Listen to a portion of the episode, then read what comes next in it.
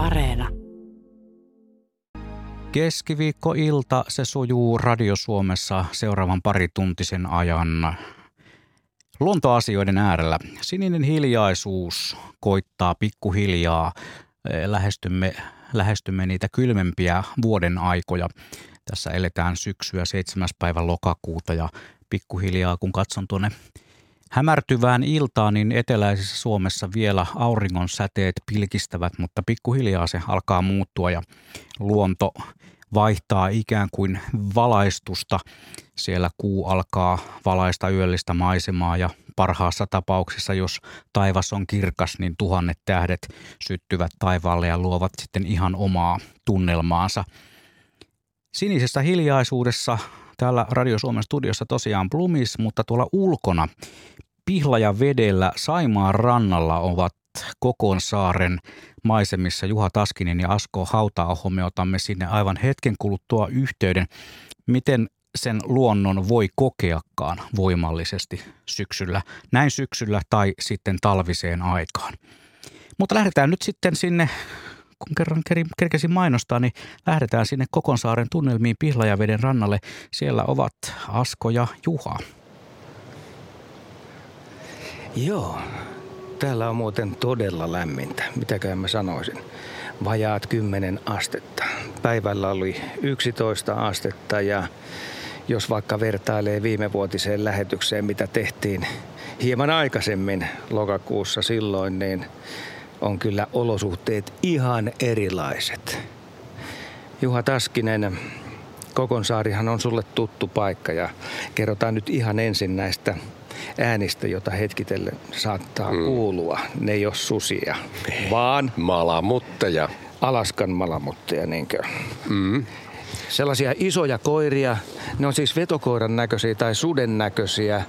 Niitä ei hirveästi käytetä vetokoirana, mutta niistä lähtee sitten tällaista ulvontaa hetkittäin. Joo, ne viestittelee tuolla jonkin matkan päässä toisilleen. Tai susille vaikka. Niin, mutta se antaa taianomasta tunnelmaa tähän. Ihan, joo. Loistava ilta, mahtava valo. Niin, nyt vertailes vähän vuoden takasta tähän hetkeen. Oli aikamoinen ero.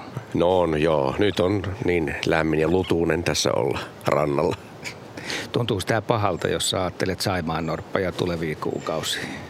No kyllähän se aavistus siitä on, mutta vielähän tämä talavi tästä talavi, talaviksi voi muuttua ja tulla niin. hyvä talavi, mutta pahaa aavistan. Hmm. Mm.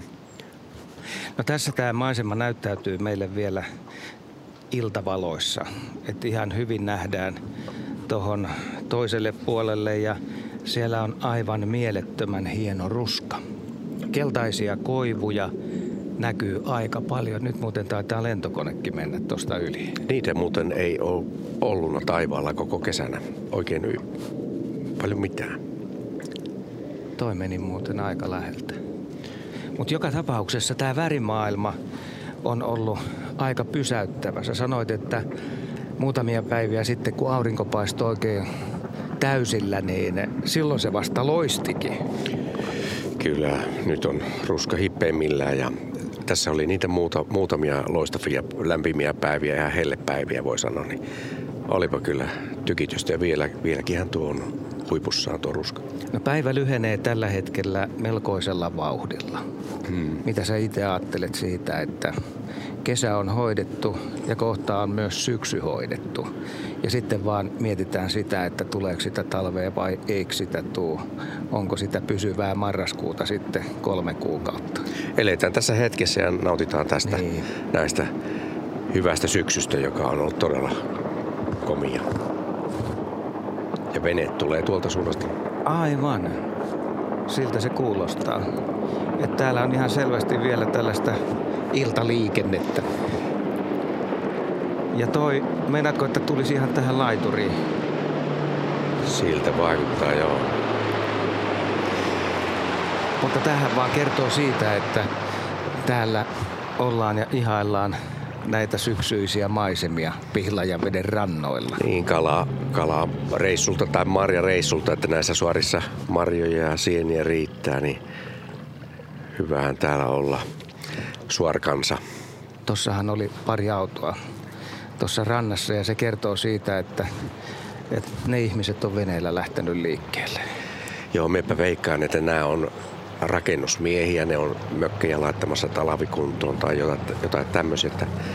Täällä Pihlajavedellähän on kahdeksan näitä asuttua, ympärivuotisesti asuttua saarta ja täällä on satoja vuosia asuttu ja eletty, niin tämä on tätä saaristolaisen elämää. Tuossa meidän edessä on nuo kalaveneet, niin ne nyt ei ole lähtenyt liikkeelle.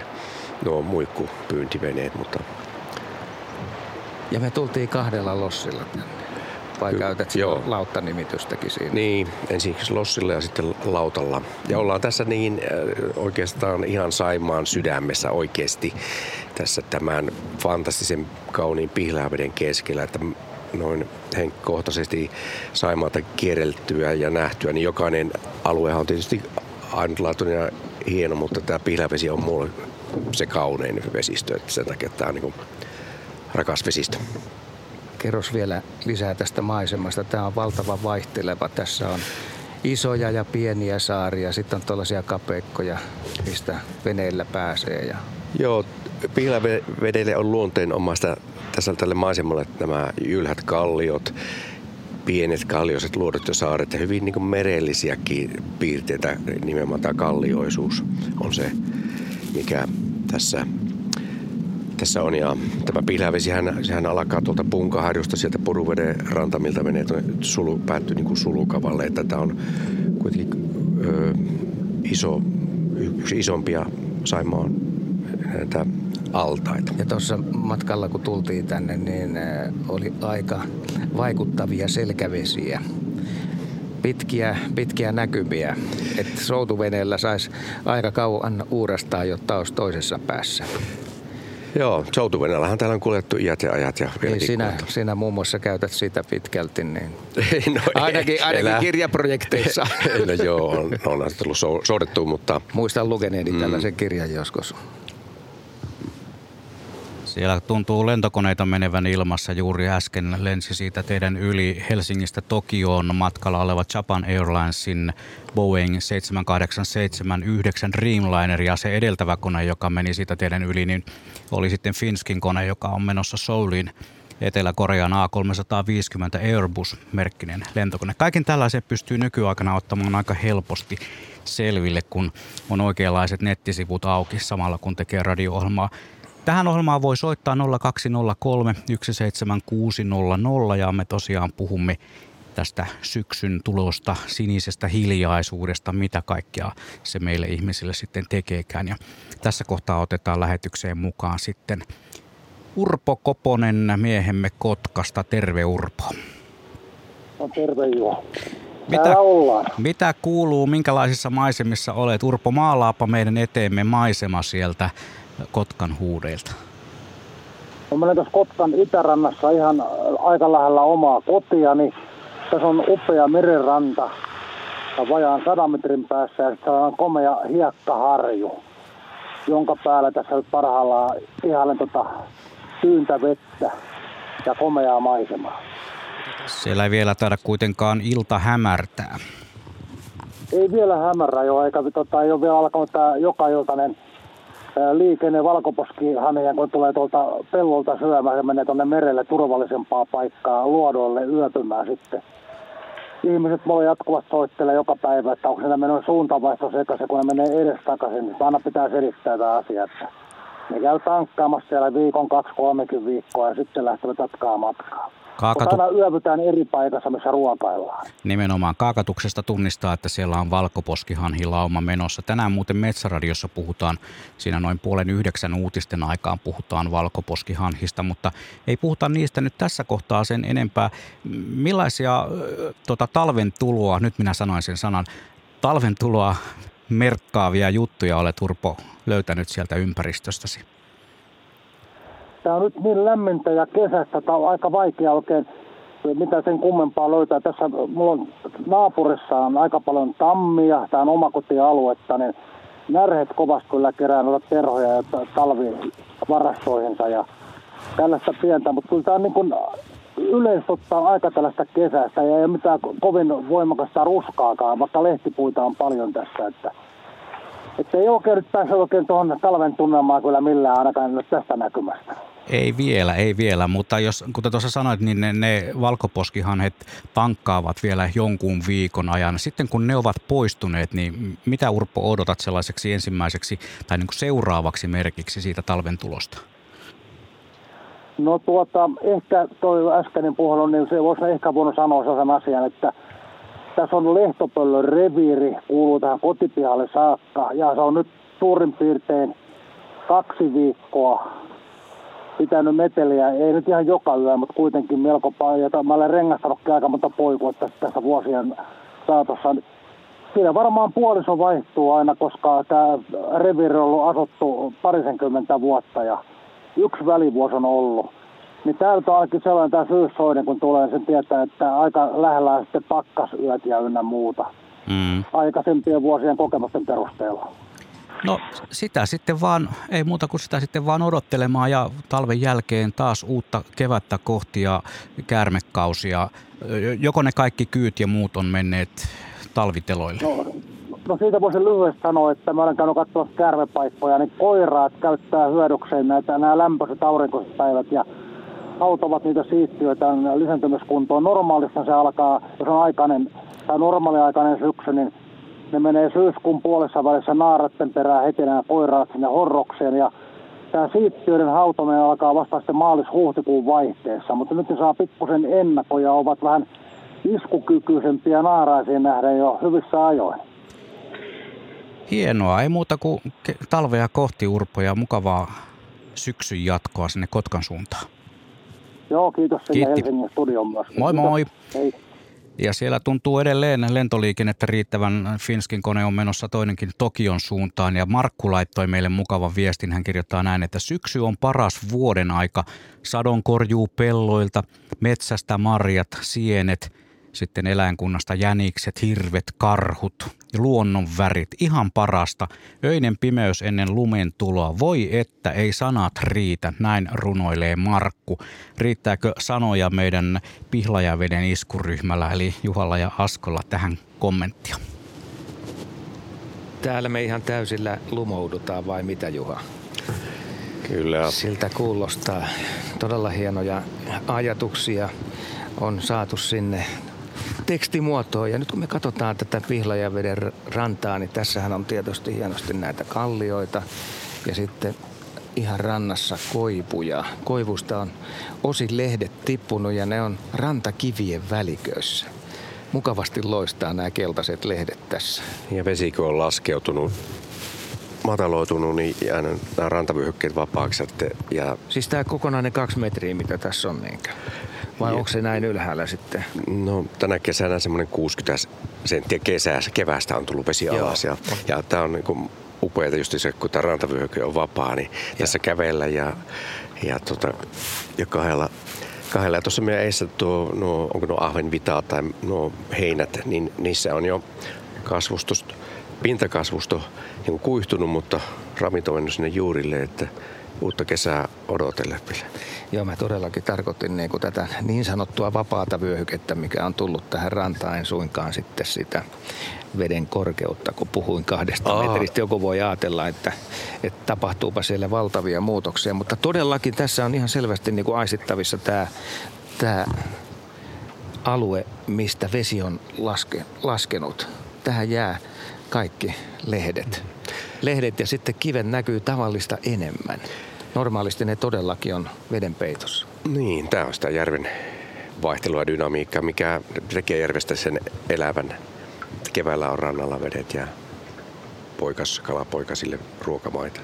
No onko paljon tuolla metsissä käynyt, että millaisia sienisaaliita siellä on? Mä muistan viime vuonna, kun sä kävit hakemassa niitä tatteja ihan pienessä hetkessä.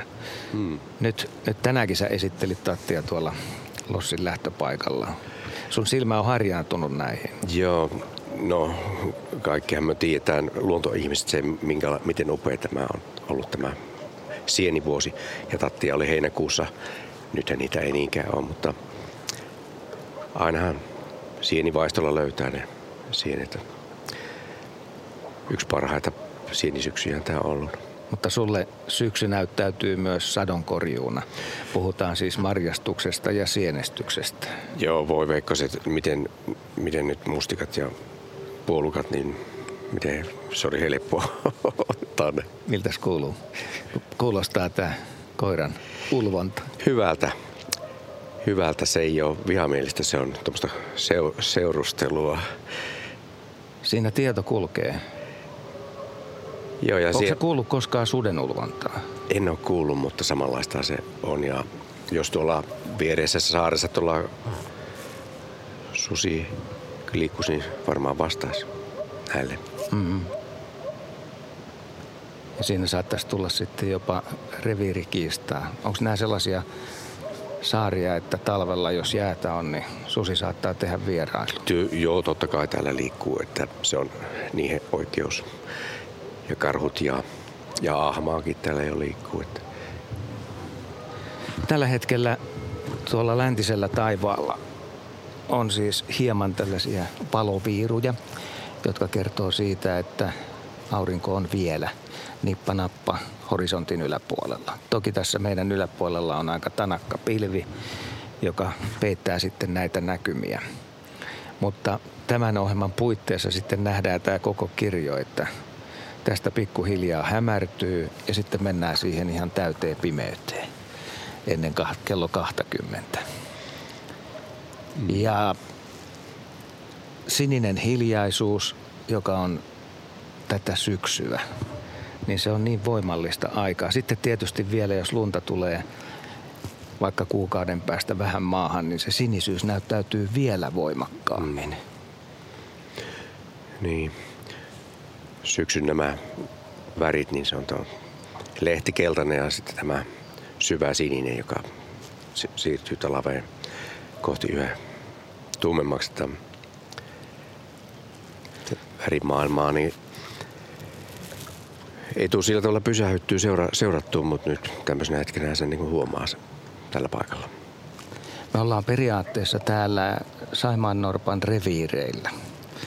Ja sanoit, että ollaan aika keskellä Saimaata. Mm. Onko tämä teoriassa mahdollista, että tuossa tumma pää menee Kyllä. vedenpinnan yläpuolella ja voidaan sitten sanoa, sulla on kiikaritkin siinä mukana, että pystyt sitten niilläkin katsomaan. Joo, tässä on tämä salami, tämä Kokosaaren Koirisalon väli- välinen salami 900 metriä, niin tässähän, on, tässähän norpat liikkuu ja on ihan vakuuttunut, että tämän lähetyksen aikana tuossa norppa käy ja kulkee. Ei me välttämättä sitä huomata, mutta tässä ne liikkuu ja ollaan niin kuin norpan niillä vahvimmilla vesillä. Millaista aikaa syksy on niin kuin tehdä norppahavaintoja? Mä tiedän, että silloin keväällä, kun karva, karvaa vaihdetaan, niin silloin niitä näkee rantakivillä. Hyvä aika ja nimenomaan nyt nämä aurinkopäivät, tyynet aurinkopäivät, niin kyllä ne kiville nousee aika Mikä niitä innostaa tälleen syksyllä kiville? Eh, Se var- karva, karva on kuitenkin vaihdettu ja se on hyvä. Varmaan se on mukava siinä läm- lämmössä köllötellä ja kuivatella. Lämpö nimenomaan. Mm. Joo. Nekin Ja- tietää, että talvi on sieltä tulossa. Kyllä ne varmaan jotenkin sen ymmärtää ja sitten nehän on syövät ja lihovat. Nythän ne alkaa olla kohta lihavimmillaan, eli todella muhketa makkaroita ne on sitten, sen, niin kuin ne oikeastaan niin kuin kiiltää karva niillä. Että Paljon niille saattaa tulla lisää painoa siinä vaiheessa, kun ne oikein tankkaa. Tuleeko sitä ihan kymmeniä kiloja? joo, no se hyvinkin voi 30 prosenttia tulla lisäpainoa niin kuin talve kohti.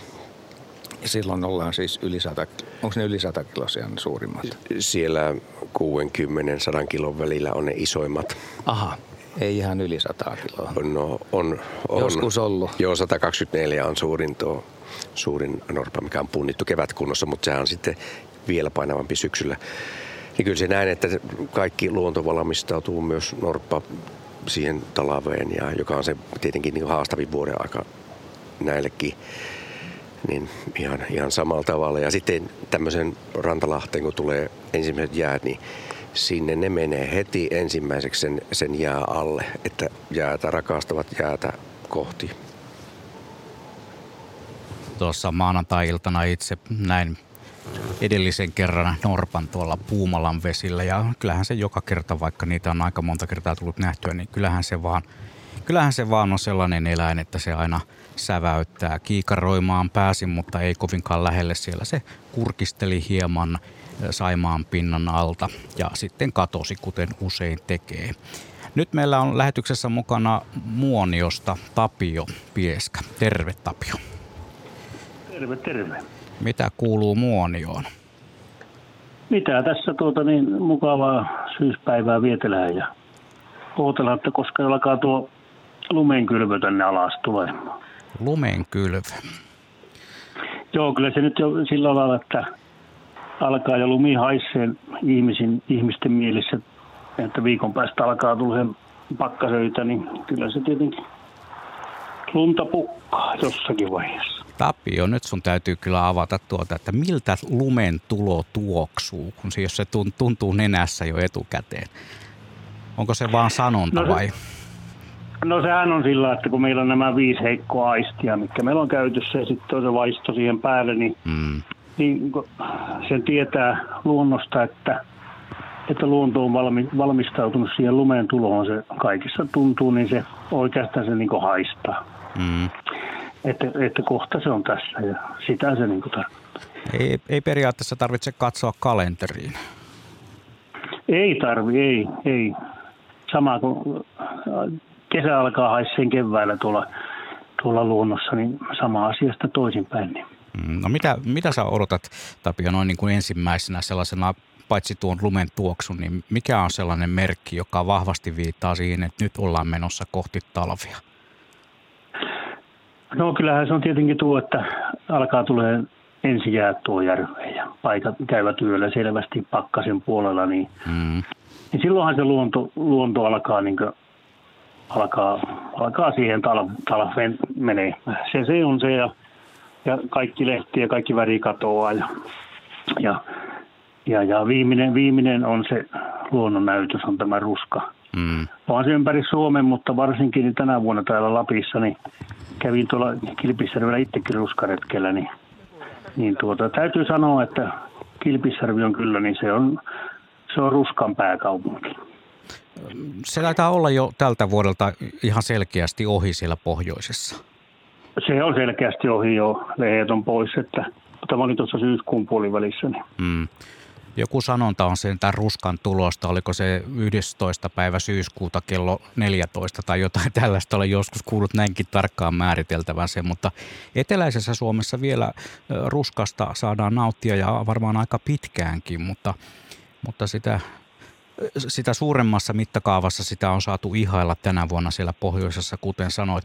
Mutta sitten kun päästään sinne, sinne aikaan, kun on, alkaa olla oikeasti niin kuin pimeätä, niin sehän on siellä sitten pohjoisessa varsinkin, niin se on sitten tosi pimeätä ja pitkää. Näin ainakin etelän ihmisen näkökulmasta se näyttäytyy. Miten sä Tapio näet sen itse? No, kyllähän se tietenkin näin on, että pimeä on, mutta sitten, sitten meille tuota ilmestyy nuo revon tule tähän näin, ja se, se muuttaa sen pimmeyden aivan, aivan omaksi näytelmäksi. Ja, mm. ja tähti, tähtien, tähäkin valaisee yllättävän paljon, kuusta nyt puhumattakaan. Mutta tuota, se, että kun se maa on musta, niin se niin pimentää kaikki, kaikki siinä mielessä, että nyt on pakko, pakko vaikka tuota, niin, ei alueeskaan, niin korona pitää mainita tässäkin kohtaa, että – viimeksi oli kevät jo korona, niin nyt on korona kohtaa kaamoksen, niin täällä, kyllä täällä ihmiset, ihmiset niin kuin, ihmisetkin on pikkusen, niin kuin, sanoisinko, pimeämpänä kuin aikaisemmin. Että. Niin, eli se vaikuttaa ja myös sitten ihmiseen sillä tavalla. Kyllä se vaikuttaa. Mm. Kyllä ihmiset on varuilla ja nytkin, niin kuin ennenkin aina marjakerätä ja, ja kalat laitetaan ja semmoiset, mutta kyllä nyt niin kuin odotetaan niin kuin ensi talvelta niin kuin semmoista, että ei oikein tiedä, että mitä tulee. Saman mm. teki koko Suomessa, Suomessa mutta täällä, täällä ihmiset, jotka on luonnon keskellä, niin missä se luonnon kunnioitus on aina semmoinen suuri, niin, niin nyt ollaan, niin kuin, nyt ollaan niin kuin ihmettelyn kannalla, että mitä tulee. Mm. Tapio mainitsit nuo revontulet, enkä, enkä millään malta olla ottamatta siitä kiinni. Muistaakseni tässä viikon sisään tai oliko, oliko viime viikolla on ollut sellaisia vähän reippaamman puoleisia revontulia ja niitä on nähty jopa pääkaupunkiseudulla saakka. Itsekin tuossa kotirannalla kävin yhden, yhden revontulikuvan ottamassa, mutta siellä moni on korkeudella ne revontulet on ihan omaa luokkaansa. Sanoit, että se on sitten sellainen tekijä, joka, joka valaisee sitä ihmistä. Joo, kyllä se, kyllä se tuota niin, antaa semmoisen mukavan sykkäyksen, että tuota niin, ei se pimeys, pimeys koskaan voita, että kyllä, kyllä tuota niin, elä, elämää on. on. Ja tuosta revontulesta vielä pitää sanoa, että tuonne Karesuantoon rakennetaan semmoinen, semmoinen niin mittava revontulitutkimuskeskus, että siitä tulee valtava homma. Siitä on ollut lehdistössäkin kyllä juttua jo, niin mm. revontulet on semmoinen asia, että se on kuitenkin aika tutkimaton juttu. Niin, se on vähän sellainen asia, joihin liittyy, johon liittyy niin kuin esimerkiksi tämä revotuliin liittyvä sanottu ääni. Sitä ei kai ole vielä ihan tieteellisesti täysin pystytty hahmottamaan, mutta joka tapauksessa jonkunlaisia yritelmiä jo sen ympäriltäkin on, mutta ei se ihan helppoa ole se revontulien ennustaminen, vaikka onkin teknologia meillä apuna. Ei ole, sehän aurinkotuulethan ne mm. tuulee, mistä tuulee, mutta tuota, kyllähän ihmiset kuulee, kuulee aina välillä, että kalakki juttelee tuolla, kun ne onkin riittävän pitkään, että No, se on ehkä, ihminen kuulee. Se on tietysti ehkä, ehkä vähän toinen asia sitten, että jos tarpeeksi pitkään on kalalla, niin alkaa kalatkin jutella. Mutta hei, kiitoksia Tapio tästä raportista sieltä, sieltä pohjoisesta ja ei muuta kuin toivotaan, että mm, tulee taas hieno talvi ja paljon lunta ja sitten myös niitä revontulia ja tähtitaivaita ja sen semmoisia. Kiitoksia ja mukavaa illanjatkoa siellä Muoniossa. Kiitos samoin, kyllä se näin käy. Kyllä, kyllä. Kyykuva tuli tuohon. Tänään on nähty kyy Helsingin kivikossa liikkui vilkkaasti vieläkin, kun tuossa oli herra Kyy Koponen mukana lähetyksessä, niin heti joku laittoi viestin, että, että kyllä maar vielä liikkuu eteläisessä Suomessa ainakin. Sirpa on ollut Karpalosuolla, juuri tulin kotipihaan, ihana lämmin keli ja hyvin marjoja. Kiitoksia viesteistä. WhatsAppin numerommehan on se 040 Meillä on seuraava soittaja mukana lähetyksessä ja, ja hän on nimeltään Aili. No joo, täällä terve, ollaan. Terve vaan. Sä olet Vantaalla, eikö niin? Pitääkö paikkaansa? Joo, kyllä, no, kyllä. Miten, miten sinun syksysi etenee, Aili? No, tämä, tämän vuoden syksyhän on ollut aivan uskomaton. Jokainen aurinkoinen tunti vähentää surkein, surkeimman pimeimmän syksynä pituutta. Mutta mä oon aina tykännyt syksystä ja eh, tuossa just sanoin, että tyttökaverin kanssa tuommoisina pentuina teinejä, teineenä ja muuta, niin retkeltiin hyvin paljon ja vielä tämmöisissä lokakuun sumusina aamuina lähdettiin metsään. Ja mä yhdenkin muistan, ettei siis ties, tiesin suurin piirtein mihin me ollaan menossa, mutta edessä olevaa reipasta kalliomäkeä ei näken, näkynyt, mutta siitä vaan kiivettiin. Nyt mä olen niin sanotusti maastokulkukelvoton ei sillä kiivettäisi tuommoisia kallioisia mäkiä. Mm. Niin nyt mä nautin syksystä sillä lailla, että kuuntelen. Mulla on siinä mielessä hyvä kerrostalopiha. Tässä on vanhoja kuusia ja muutamia koivuja. Kuuntelen sitä, että miten va- ja vaahteroita, miten vaahteran lehdet tippuu hiljaisessa illassa maahan. Siis se on aivan oma äänensä. Tuntuu mm. siltä, että kuulee sen, miten se lehti, lehtikannan niin kuin irrottautuminen, naps. So, naps, solu on, solut on valmiina sulkemaan kaikki yhteydet ja sitten se lehti lähtee leijaileen. Ja vallankin, jos sattuu olemaan sillä semmoinen mahdollisuus, että on valo, niin ne tulee kuin kultarahat hiljaa leijuen. Mä sanoin, että hiljaisena iltana. Mm. Niin se on yksi sellainen, joka tämmöisenä etten pääse todellakaan metsään enää meneen, niin se auttaa sitä muistaa kaikkia niitä ihania syksyisiä juttuja, mitä nuorena ja aikuisenakin niin tein. Ruskasta mä en rupea puhuunkaan, mua rupea itkettään, kun mä mielelläni olisin mennyt Lappiin, mutta se nyt ei ollut mahdollista. Mm-hmm. Niin tämä pieni, pieni asia, katsella sitä ja kuunnella sitä, miten ne lehdet irrottaa, tippuu maahan ja aloittaa sitten, kuka saa ruveta lahoon ja kuka ei. Mm. Tuuli on aivan toinen asia. Sekin on jännittävää, kun tu- voi olla vähän suojassa, mutta ulkona.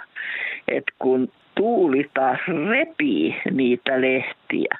Ja just nyt tässä pari viikkoa on, pihassa on pari vahvaa tammea, niin juman sukka mitä poksetta ja poksetta kuuluu siitä. Ei ole päähän vielä tullut, mm. niin kuin tammenkin terhot tippuu maahan. Aili, tämä oli ihan mahtava kuvaus syksyn tulosta ja tuo kultaisten eh, lehtien leijuminen maahan ja siitä kuuluva ääni, niin se kuuli täällä studiossa. Täällä on täydellisen hiljaista, niin se oli kyllä hienoa. Kiitoksia Aili sinulle soitosta ja mukavaa no. syksyn odotusta. Samoin kaikille. Hei hei. Hei vaan. Leena laittoi viestin, hän lähettää syksyisiä terveisiä Lapista. Ruska on jo ohi. Puut ovat paljaat. Tänään kävin jänkällä karpaloita etsimässä. Oli täysin hiljaista. Vain yksi teeri nousi maasta lentoon ja mikä ihana tuoksu suolla onkaan. Vettä tihuutti, mutta se ei haitannut yhtään. Ja nyt seuraan täällä sähköttömässä mökissä kuukkeleita, jotka vielä näin iltahämärissä näkee verannalta hakee verannalta rinkeliä. Kynttilät palaa ja takassa on tulet patteriradiosta kuuntelen teitä ja syksy on tunnelmaa parhaimmillaan. Näin meille runoili Leena. Kiitoksia tuosta ja viestejä voi laittaa ja myös soittaa 0203 17600. Sininen hiljaisuus Saimaalta jatkuu 10 minuutin, reilun 10 minuutin kuluttua on merisää paikallaan ja mehän jatkamme sitten myös, myös 19 uutisten ja urheiluradion jälkeen aina 20 aikamerkkiin saakka. Mutta ihan kuin olisin taas kuullut koiran ulvontaa, vai olisi se sittenkin susi? Ei, kyllä se on koira, koska se on nyt kerrottu radiossa, että se on koira, joka siellä Pihlajan vedellä Kokonsaaren maisemissa ulvoo. Ja siellä on myös paikan päällä Asko ja Juha.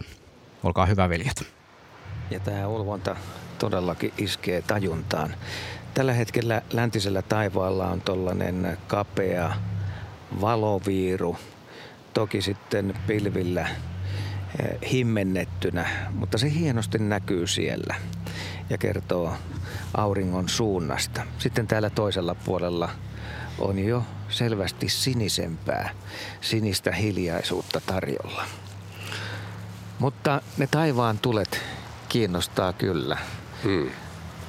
Onko se täällä Saimaalla nähnyt useasti revontulia? Kyllähän niitä tietenkin näkee, kun vaan illalla nenänsä ulos työntää ja kahtoo pohjoisen taivaaseen, niin kyllä joskus on välähtänyt aivan uskomattomia valoja, joskus niin kuin talvella.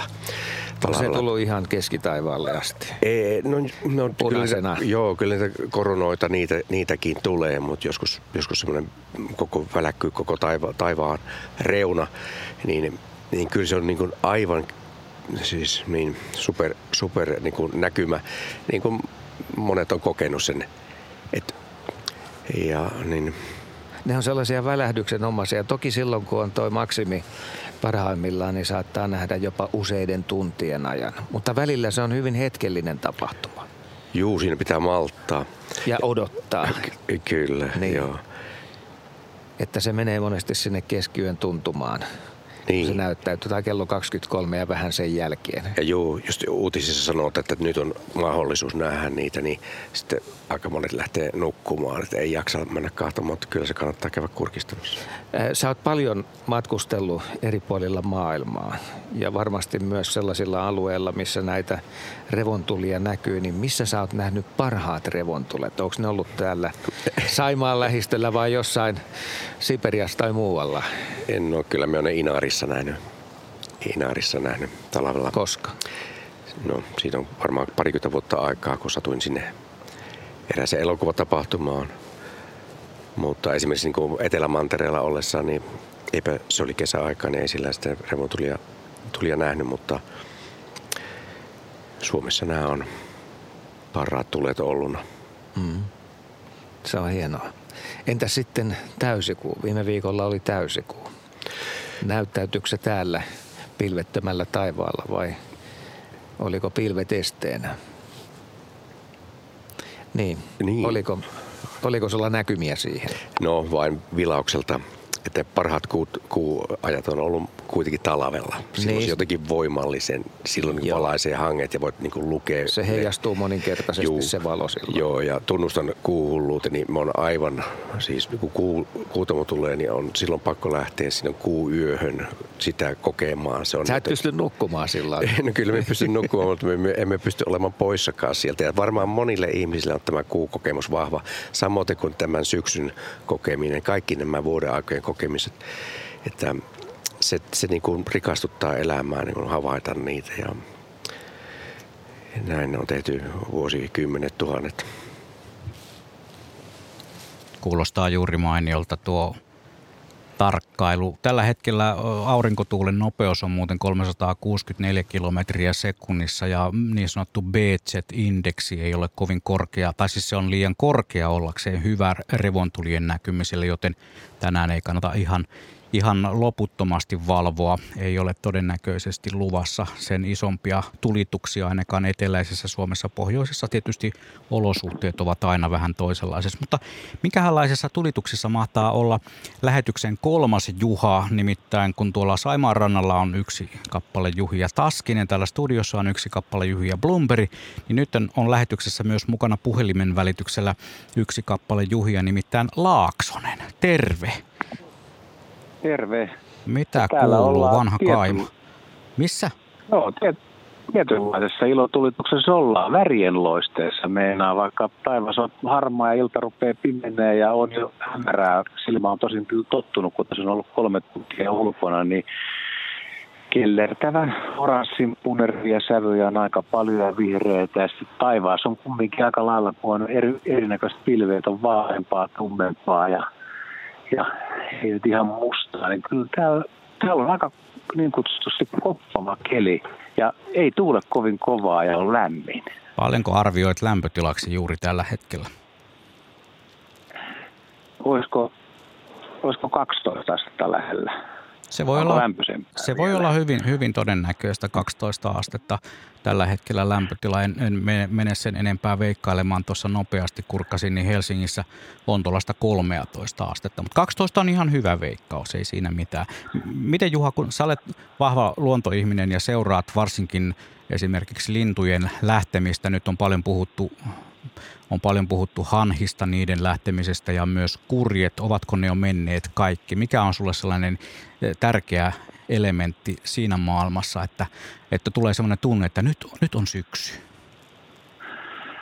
No tota, just tähän aikaan niin musta hieno tunne on se, että ihan viimeisiä hyönteissyölintuja liikkuu. Että pihallakin oli vähän aikaa sitten puolitoista tuntia sitten kaksi tiltalta ja hippiesten ääniä kuuluu. Nyt on hyvä kuusitiasvaus, kuusitiaisia liikkuu.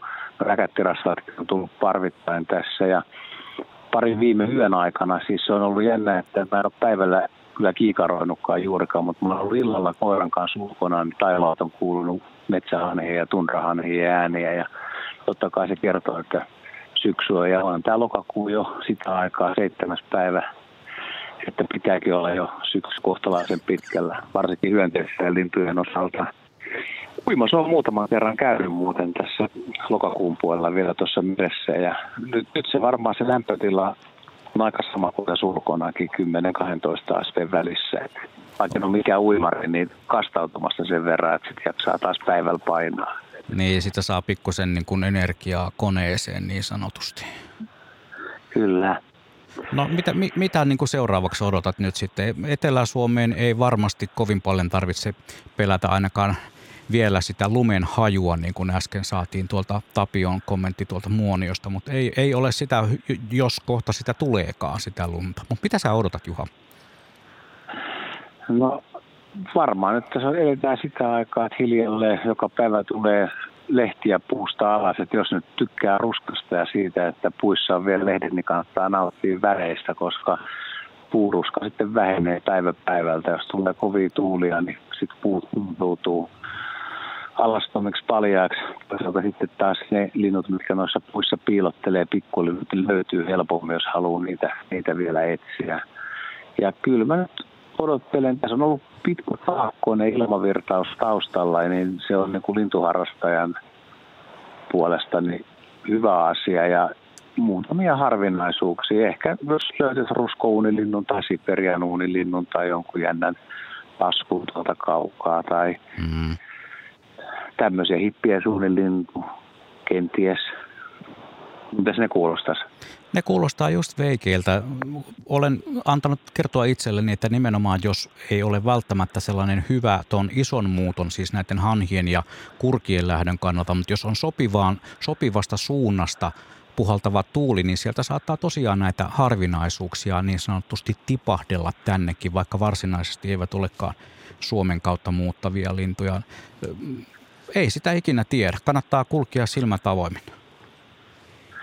puukin muuten huutaa, taitaa mennä just yöpuulle ja samoin fasaanit tuolla kotkottaa. Nyt on se aika, kun ne linnut, jotka menee yöpuulle nukkumaan, niin, niin taitaa tuota, alkaa olla hyvinkin lähellä. Joo, mutta niin kuin sanoit, niin toiset tykkää isoista linnoista ja seuraa iso, isoja lintuja ja nauttii hanhista, joutsenista, kurista. Petolintuja lentää vielä aika paljon, mutta mä itse tykkään pikkulinnuista ja periaatteessa mitään pitättömän näköinen ja vaikeammin tunnistettava, niin sen parempi se on haasteellinen. Niin on hauska etsiä pensaikosta ja puista ja kuunnella niiden ääniä. Näin. Nyt on Faranen siirtynyt seuraavaan paikkaan. Joo. Näin, näin sanoi meidän Juhista vaatimattomin herra Laaksonen. Jatkahan siellä, siellä tota, lintujen ihmettelyä ja syksyyn laskeutumista. Me siirrymme hetken kuluttua ihan toisenlaisiin tunnelmiin, mutta kiitoksia jälleen kerran Juha. Moi joo, ja tosiaan tänne on tullut viestejä. Viime viikon sykähdyttävä kokemus tapahtui Naantalin Luolajanjärvellä, kun 25 harmaa haikaraa lehahti lentoon läheisistä rantapuista. Vaikuttava kokemus, kun ei ole jokapäiväinen näky. Näin tällaisen viestin laittoi eräs kuuntelijamme studio. Kello on sen verran, että meillä on vajaa kolme minuuttia hetken, kun ajattelin lukea säätiedotuksen merenkulkijoille, joka muuten tänään alkaa huomautuksella veneilijöille, mutta vielä ehditään piipahtaa Kokonsaaren tunnelmissa Pihlajavedellä. Asko ja Juha.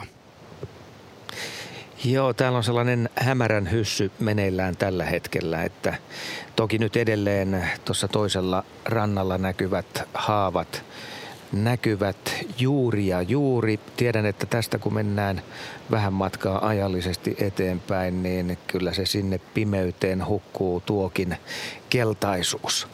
Mutta meillä on tosiaan kaksi minuuttia aikaa tässä puhua vaikka siitä, että nyt kun näitä hanhiparvia täällä Savossakin on näkynyt, mekin nähtiin yksi parvi, joka lensi tästä yli, valkoposki hanhia, toinen parvi oli pellossa, kun me ajettiin tänne – että mitä tapahtuu näiden hanhien jälkeen. Mikä on se seuraava siirto? Juha Taskinen, tarkoittaako se täällä valkoista lintua? Kyllä, se tarkoittaa kyllä.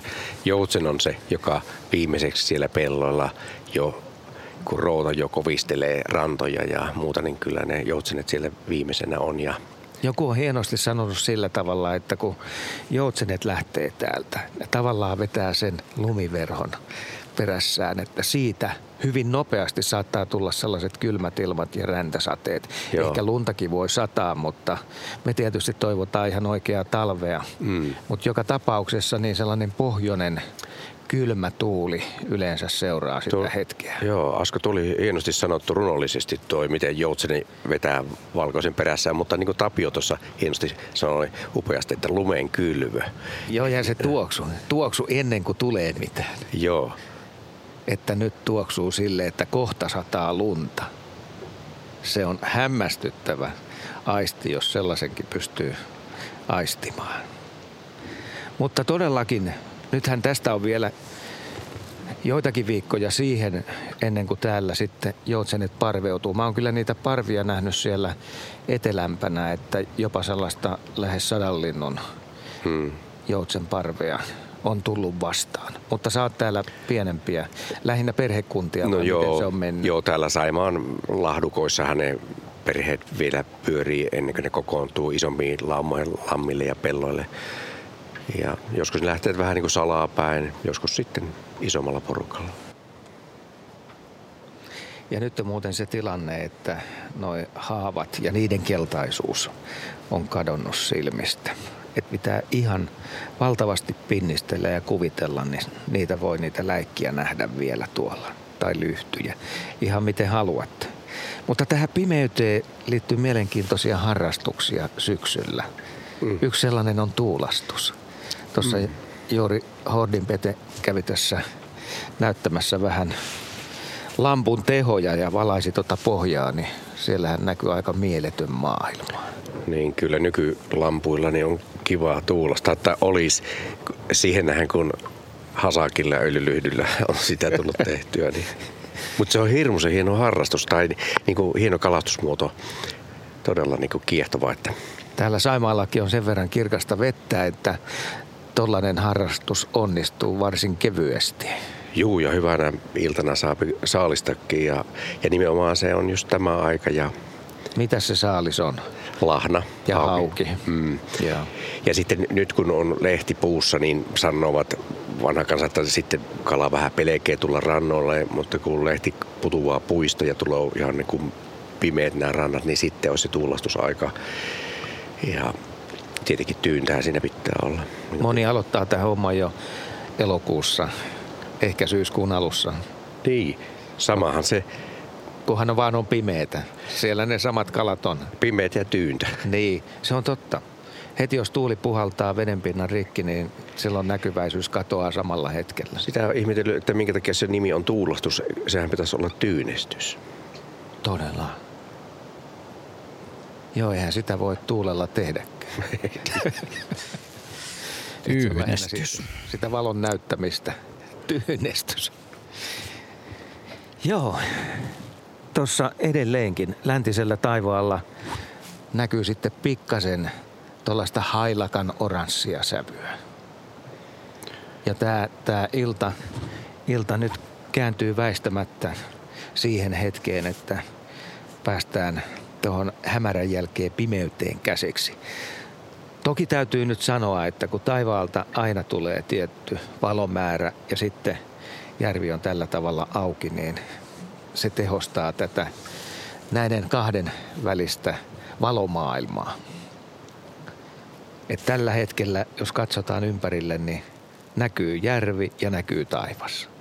Ja sitten valtavasti näitä tummia silhuetteja. Mm, tuommoisia juotteja, niin kuin ikään kuin käärimemäisiä suikaleita metsiä.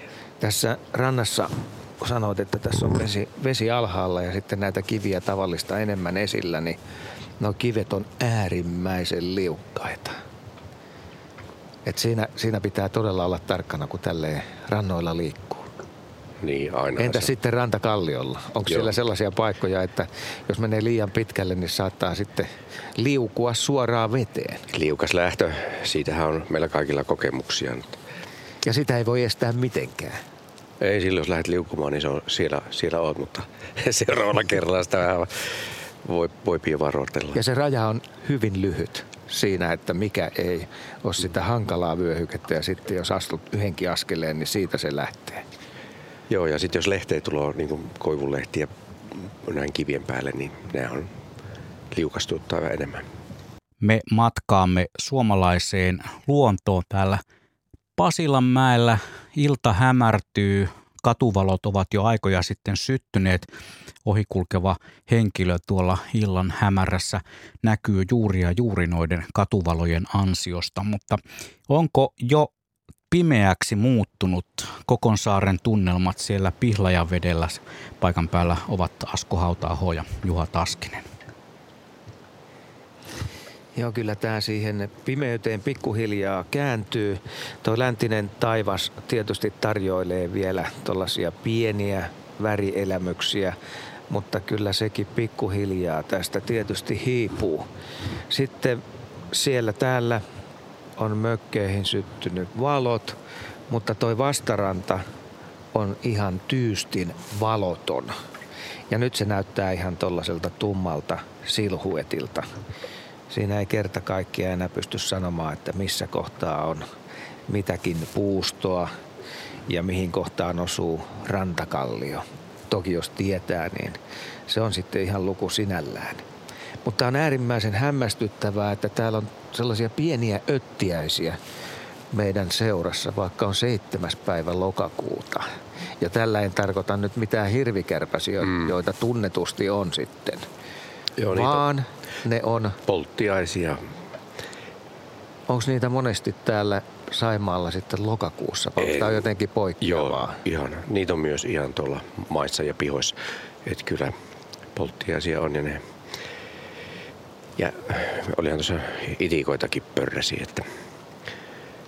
Että tämä Eli... lämmin, lämmin tarjoilee niille hyvät mahdollisuudet. Joo. Jatkaa kautta niin mm, sanotusti. Mukavasti kutittaa vähän nuomoja ja käsivarsia tässä, kun ne pörräilee. Hei, mielenkiintoisia havaintoja tehtiin siis ihan tavallisesta lajista kylläkin, eli punatulkusta. Hmm. Ja oikeasti tota, noin, täytyy sanoa, että se on tämän syksyn ensimmäinen punatulkku, siis kahdessa paikassa. Tässä meidän lähetyspaikassa ja sitten tuossa kilometrin päässä se toinen. Mutta se tuttavallinen vihellys, hmm. se kyllä kertoo siitä, että nyt ollaan syksyssä ja kohti talvea menossa. Joo. Kyllä se niin kesän jälkeen ensimmäinen punatulkoääni, niin kyllä se korvaan käy, että siellä se nyt tulee.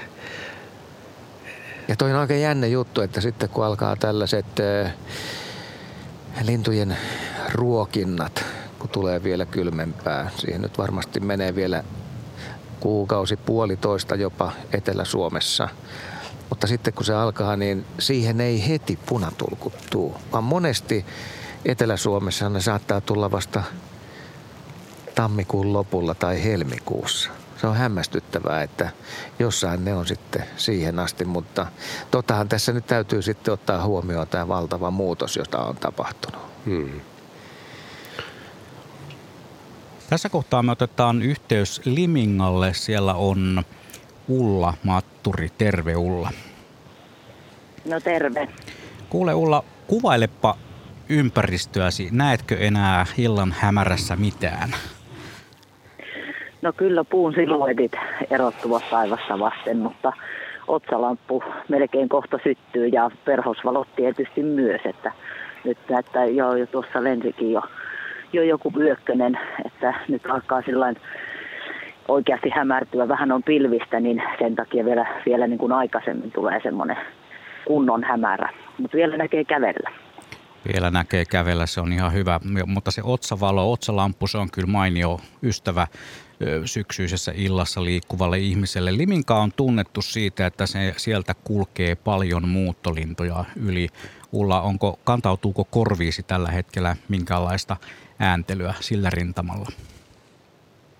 No hämmiä kuuluu tuolta, tuolta vähän, vähän kauempaa tässä, kun asustelee pikkusen tuota, muutto, tai tuon ilta- ja aamulennon niin kuin sivussa täällä metsän keskellä, niin ei pääse ihan sitä parhainta, parhainta äänen kalkatusta kuuntelemaan, mutta kyllä tänä aamuna, kun rantaudun tuonne Limingan lähelle aikaisemmin, niin, niin tuota, se hanhien pulina ja kaakatus on ihan, ihan niin kuin mahdotonta, mm. 24 000 hanhea siellä siellä pörrää tällä hetkellä, niin, niin siellä on aika, aikamoinen äänimaisema. Ja nämä on nämä aamuhämärät ja iltahämärät, kun tota, tosiaan hänet parkkeeraavat tuonne tuonne Lahdelle, niin se, se äänimaisema hämärissä, niin sehän jotenkin korostuu vielä.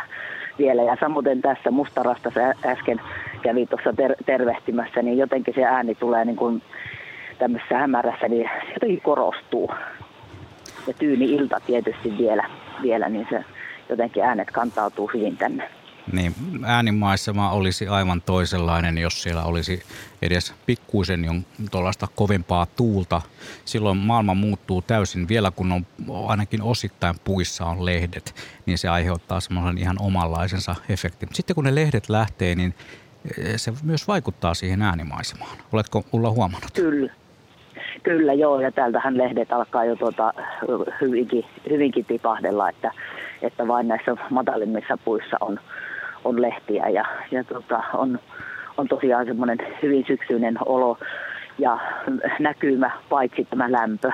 Että tämä, tämä lämpö on nyt sitten täälläkin 10 astetta vielä, vielä tässä on ja, ja tota, se tarkoittaa tosiaan tämmöiselle perhosista innostuneille niin vielä tuota kauden jatkoa, että tuossa juuri toissa yönä vielä, vielä lenteli tämmöinen siniritari yökkönen, mistä on tullut nyt tänä syksynä valtavasti havaintoja että sehän tulee, tulee tuota, jos jättää pihan valon palaamaan tai, tai sitten sattuu olemaan jotakin käyneitä hedelmiä, niin aika monesti tulee semmoisille. Ja itsekin olen laittanut tuommoisia meloniviipaleita vielä, vielä roikkumaan muutama päivä sitten uusin ja vielä yökkösiä niissä, niissä roikkuja. Niitähän niitä pitää sitten illalla kytätä tuossa lampun valossa. Eli perhospaarisi on vielä avoimena. Kyllä, kyllä, kyllä, ilman muuta. Ja, ja sitten vasta kun kunnolla yöpakkaset tulee, niin, niin sitten voi, voi lopetella. Mutta kyllä tässä vielä toiveita on, kun tässä on nyt ollut niin eteläiset tuulet, niin, niin jos vielä jotakin uusiakin lajeja nähnyt, lajit mitä perhosmaailmassa on, niin hyvinkin tämmöisiä talveisia ohalla, kehrääjää, hallamittaria, lumimittaria, mutta se mitä minä nyt odottaisin tänne sieltä etelästä saapuvan, niin olisi sitten sellainen pakkasmittari. Sitä ei ole meidän, meidän maakunnassa vielä havaittu. No niin, siinä on sitten pientä ikään kuin syksyn odotusta. Siinä kohtaa, kun sitten on kaikki, kaikki pienet lentävät ystävät katoavat maisemasta, niin Ulla, tuleeko sulle siinä kohtaa se tunne, että nyt on talvi? Ei se tule vielä. Kyllä tuo Lyminganlahti, kun se tuossa lähellä on ja, ja sehän pitää, pitää lintuja siellä parkissa niin kauan kun se jäätyy, niin kyllä, kyllä sitten vasta niin kuin semmoinen talvi, talvi tulee. Että täällä oikeastaan on syksy hyvin, hyvinkin pitkä ja itsellä just sen, sen takia, että noita lintujakin tuossa, tuossa seurailee, niin, niin talvi ei, ei tota, niin aikaisin tule. Mutta toisaalta viime vuonnahan tuli tässä lokakuun puolivälissä ihan pysyvä lumi tänne, että, mm. että saa nähdä miten käy nyt. Tuntuu kyllä tämmöisillä lämpötiloilla, niin se tuntuu vähän uskomattomalta, että olisi parin viikon päästä lumimaassa. No, Limingassa lumen tulo ei vielä tuoksu niin kuin se teki tuolla Muoniossa Tapion nenään jo aavistuksen. Joo, ei, ei kyllä, ei, ei, ei tunnu semmoiselta ollenkaan, että, että kyllä se tota, Limingalahtikin jäätyy, jäätyy sitten vasta todellakin myöhemmin, niin, niin kauan siellä kuitenkin lintuja on ja joutsenethan on viimeisiä viivyttelijöitä. Ne eivät halua lähteä ennen kuin on ihan pakko. Mm. Mikä olla sulle sitten on se lopullinen merkki siitä, että nyt on kaikki jo mennyt ja nyt on ihan varmasti se talven tulo lähellä? Mikä on viimeinen merkki joutsenten, joutsentenkin lähdön jälkeen? No kyllä se siinä, siinä alkaa olemaan, että ei, ei, sitten ei ole enää paluuta, mm. paluuta, että kyllä ne joutsenet on mulle semmoinen viimeinen, viimeinen niin kuin syksyn, syksyn merkki ja kun ne häipyvät, niin talvi on alkanut. No ei muuta kuin kaikesta huolimatta talven odotusta. Seikkaillaan tämä syksy nyt kuitenkin vielä ensin. Kiitoksia Ulla. Kiitos. Hei. Moikka moi. Joo, näin menee tämä lähetys eteenpäin pikkuhiljaa. Meillä on sellaiset reilu 40 minuuttia vielä aikaa fiilistellä vähän tätä sinistä hiljaisuutta. Yö pikkuhiljaa hiipii maahan tai ainakin tämä vähän tummempi ilta. Kuuntelija laittoi meille Mikko Perkoilan kappaleesta te värssyä vähän. Ei syksy ole surua eikä kuolemaa. Pitkän kesän jälkeen luonto levon saa. Järvi menee riitteeseen, metsä hiljenee. Pian luontoäiti vetää lumipeiton korvilleen. Se on mainiosti runoiltu kyllä, kyllä tuo. Mutta minkälaista runon tynkää pukkaa sitten tuolta Pihlajaveden maisemista, jossa ovat edelleen Juha ja Asko. Siellä on pimeys laskeutunut teille. Onko se jo vaikuttanut lämpötilaan?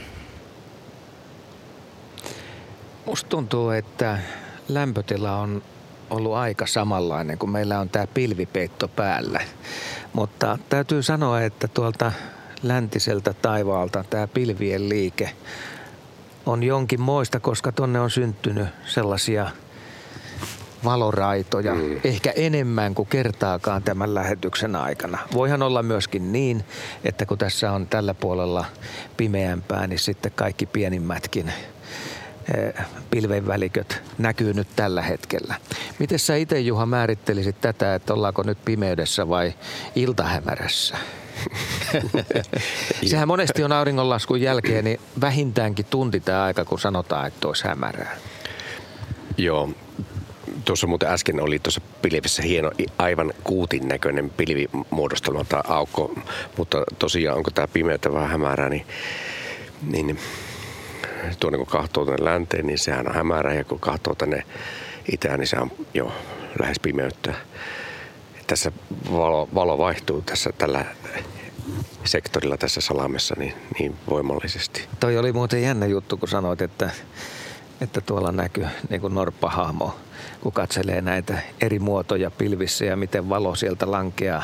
Tämä viimeinen valo sitten tänä iltana, niin – ajattelin kysyä sulta, että mitä, mitä sä näet tuolla näissä kuvioissa, mutta sä kerroit jo, että, että tietysti tähän Saimaan norppaan se osuu. No sieltä voi nähdä tietysti ihan, ihan mitä vaan, mitä mieli, mieli tuo, mutta... Tuossa on melkein silmät tuossa ylhäällä. No niin on. Ei ole aika isot silmät. Joo, ja tuolla Joo. metsän päällä niin tuossa on tämmöinen kala. kala on. Joo. Ja näin, että se on vaan jääpi kahtelemaan, niin sieltä niitä löytyy ja pilvethän on, tekee niitä kuvioita, niin mukava seurata, mitä sieltä ilmestyy. No jos tässä nyt 40 minuutin aikana tapahtuu sellainen juttu, että osa taivaasta niin sanotusti paljastuu, niin sieltähän saattaa sitten näkyä ihan tähtiä. Joo, kyllähän ne on nyt jo syttymässä – ja tässä kun tuo tuuli tulee tästä koko saaren takaa, mulla on täällä ihan tyynessä, tyynessä poukamassa, niin kylläpä tässä on mukava, mukava olla. Tuuli vähän kohisee tuolla takana isossa puissa. Puiden latvoissa ja me ollaan tavallaan ihan tässä tuulitaskussa niin sanotusti. Niin, että tähän ei osu tuuli. Turvallinen olo on. Kyllä, ihan viimeisen päälle. Tässä lähetyksessä on jo ollut kolme Juhaa, mutta eihän se meille riitä. Me otetaan vielä yksi Juha lähetykseen, ainakin yksi Juha lähetykseen mukaan. Hän soittaa meille Ju- Luhangalta. Terve Juha. No moikka, kuuletteko te mua? Oikein hyvin kuullaan. Missä päin, minkälaisessa maisemassa Juha olet juuri tällä hetkellä? Olen, olen tosiaan Luhangan kunnassa Päijänteen Päijänteen rannalla kävelen mökkilaiturilla, kattelen järvelle. Aurinko on, on painunut tuonne alas ja tuota lännen puolella on vähän pilvistä. Eikä oikein kirkasta taivasta ole missään. Lievä, sanoisinko kaakon tai idän välinen tuuli kahisuttaa vähän puita, jossa koivuissakin on pääosin vielä lehdet, joista on puhuttu. Mm. Ilma, on, ilma on lämmin, siis uskomattoman. Niin kun ajatellaan, että eletään seitsemättä päivää lokakuuta, niin määrittelet Kaimasen sellaiseksi, että on, on niin kuin poikkeuksellisen mukavat olosuhteet lokakuulla. On, on. Jäin, jäin pysähdyin kuuntelemaan tuossa, kun tässä on joku lintu, joka, joka kaakattaa tuollaisella korkealla äänellä – minä en tunne riittävästi lintuja, että meitä ei tietäisi mikä se on, mutta se tuli tuohon iltapäivällä ja nyt se on tässä pyörinyt ja etsii varmaan jotain rauhallista paikkaa mihin nukkua. Mm. Korkealta kaakattava ääni. En tiedä pystyisikö tuo meidän ulkoilmatiimimme tuolla Pihlajaveden äärellä määrittelemään linnun tuosta, tuosta kuvauksesta, mutta ne on joskus vähän vaikeita tuohon malliin. Toinen tuttavani, joka sanoo, että on olemassa isolintu, pikkulintu ja vesilintu, niin osuisiko tämä johonkin niistä? Minun mielestä tämä ei ole vedessä mm-hmm. ja tämä ei ole hirveän iso lintu, mutta ei se nyt ihan pieni voi olla, veikkaisin jotain semmoista Keskikokoinen lintu. ylöspäin, ne johonkin rastaan, peippasien rastaan välille, mutta tota. Sovitaan näin. Ja semmoinen toistuva piip, piip, piip, piip, piip, aika, aika taajaan toistuva ja tota, mm. on, on pyörinyt tässä illan nyt ja minun, mä epäilen, että niitä oli parikin tuossa, mutta, mutta kovasti pitää niin kuin jöötä. Mutta hei, tähän illan aiheeseen. Niin, ole hyvä.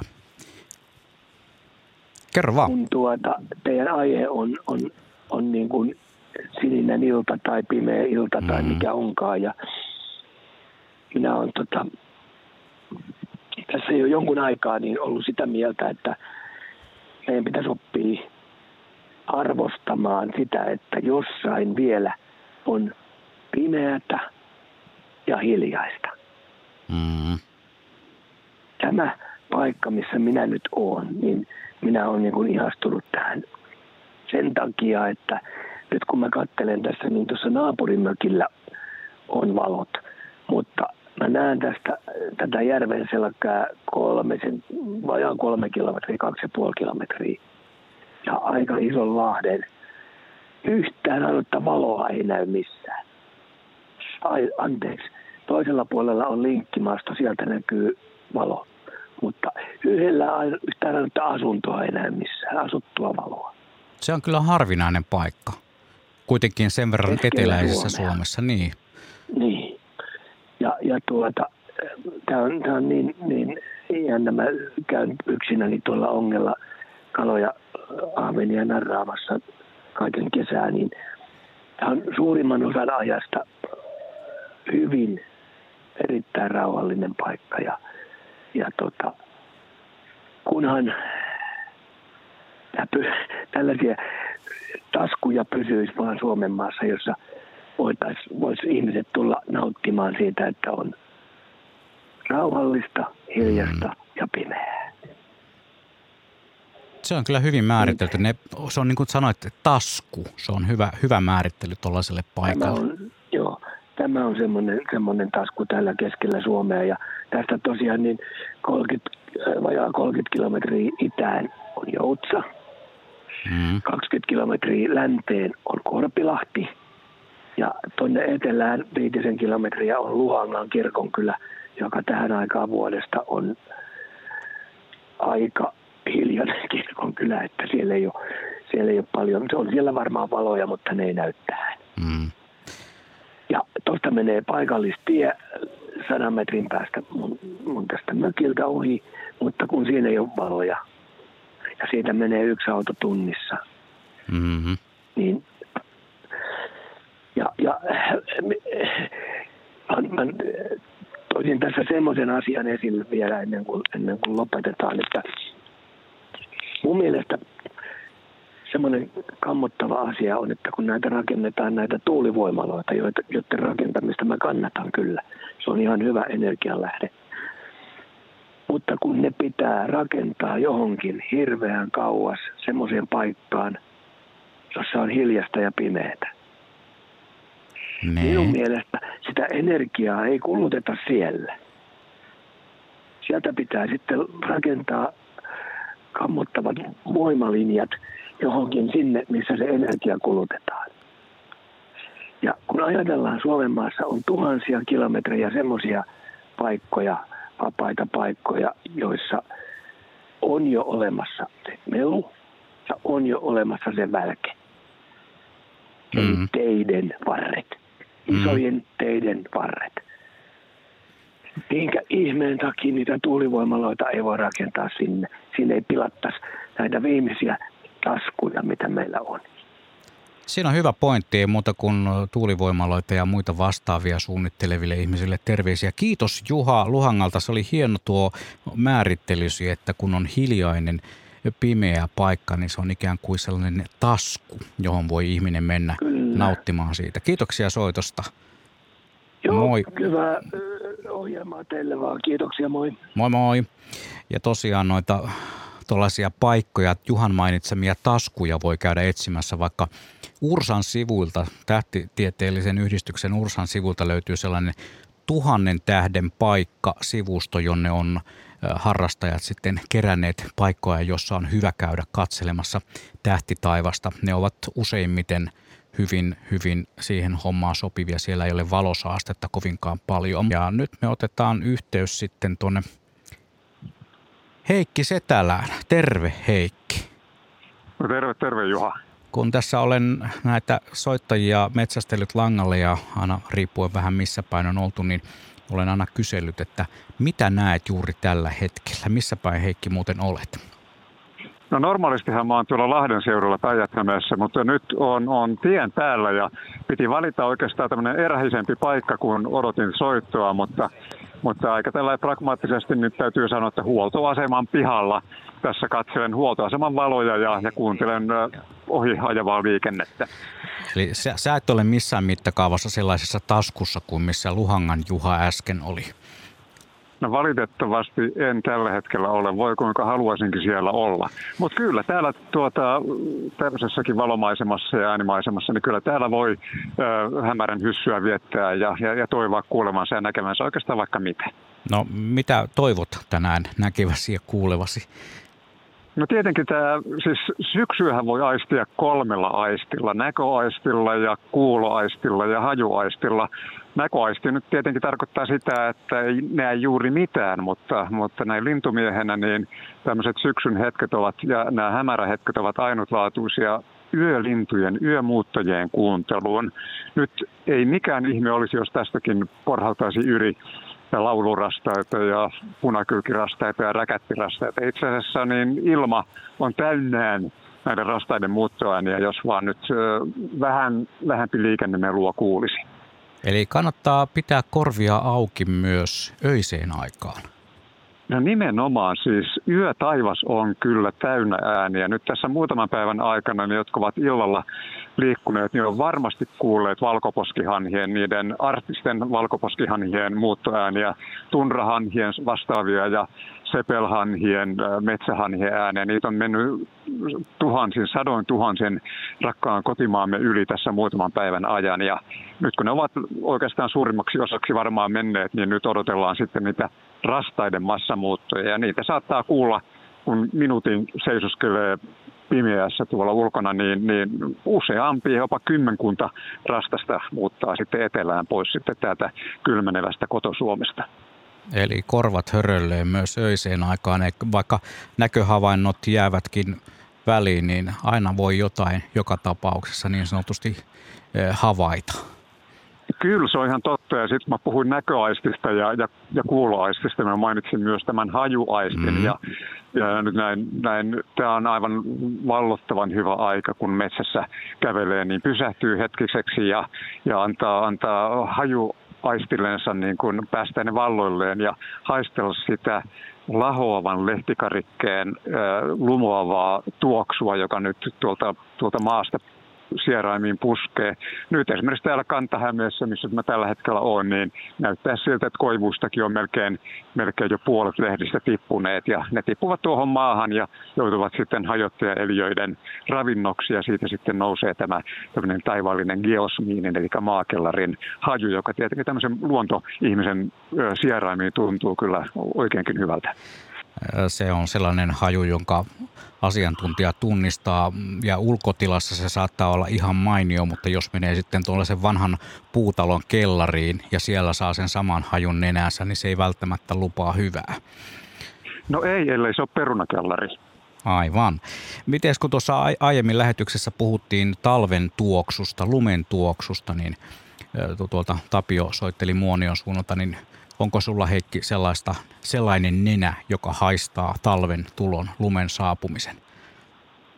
Öö, joo, mä kuulin, kuulin tuota otteita tästä keskustelusta ja täytyy kyllä sanoa, että ihmettelin yhtä paljon kuin varmaan suuri osa kuulijoista. Mulle lumen öö, tuoksua ei, se ei mulle tuttu korkeasta iästäni huolimatta, että olisi kyllä kiva, kiva tietää, mitä sillä tarkoitetaan. Joo, siinä se varmaan on monelle jäänyt ihan kuin arvoitukseksi, mutta kohta tuossa luen nimenomaan muuten Heikin kirjoittaman viestin, ei, ei liene sinun kirjoittamasi, vaan, vaan toisen Heikin kirjoittama, ja siinä puhutaan juuri nimenomaan tuosta lumentuoksusta. Jos sellaisia asiantuntijoita löytyy, niin voisikohan järjestää semmoisen lumentuoksuttelu ja yleensäkin luonnon tuoksuttelukurssin.